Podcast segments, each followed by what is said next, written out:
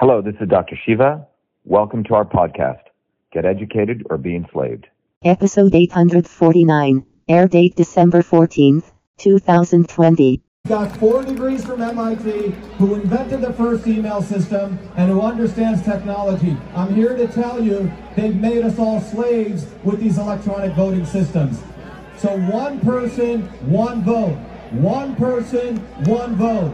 One person, one vote. One person, one vote. One person, one vote. One person, one vote. One person, one vote. And that's what we want. And all of you need to go back into your local towns and cities.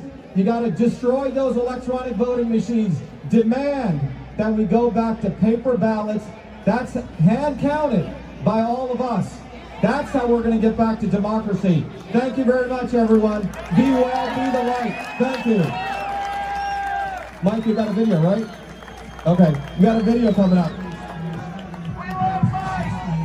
Here's Mike. that course we been taken out of our schools and lives. A nation had turned his back on God. And I encourage you to use this time.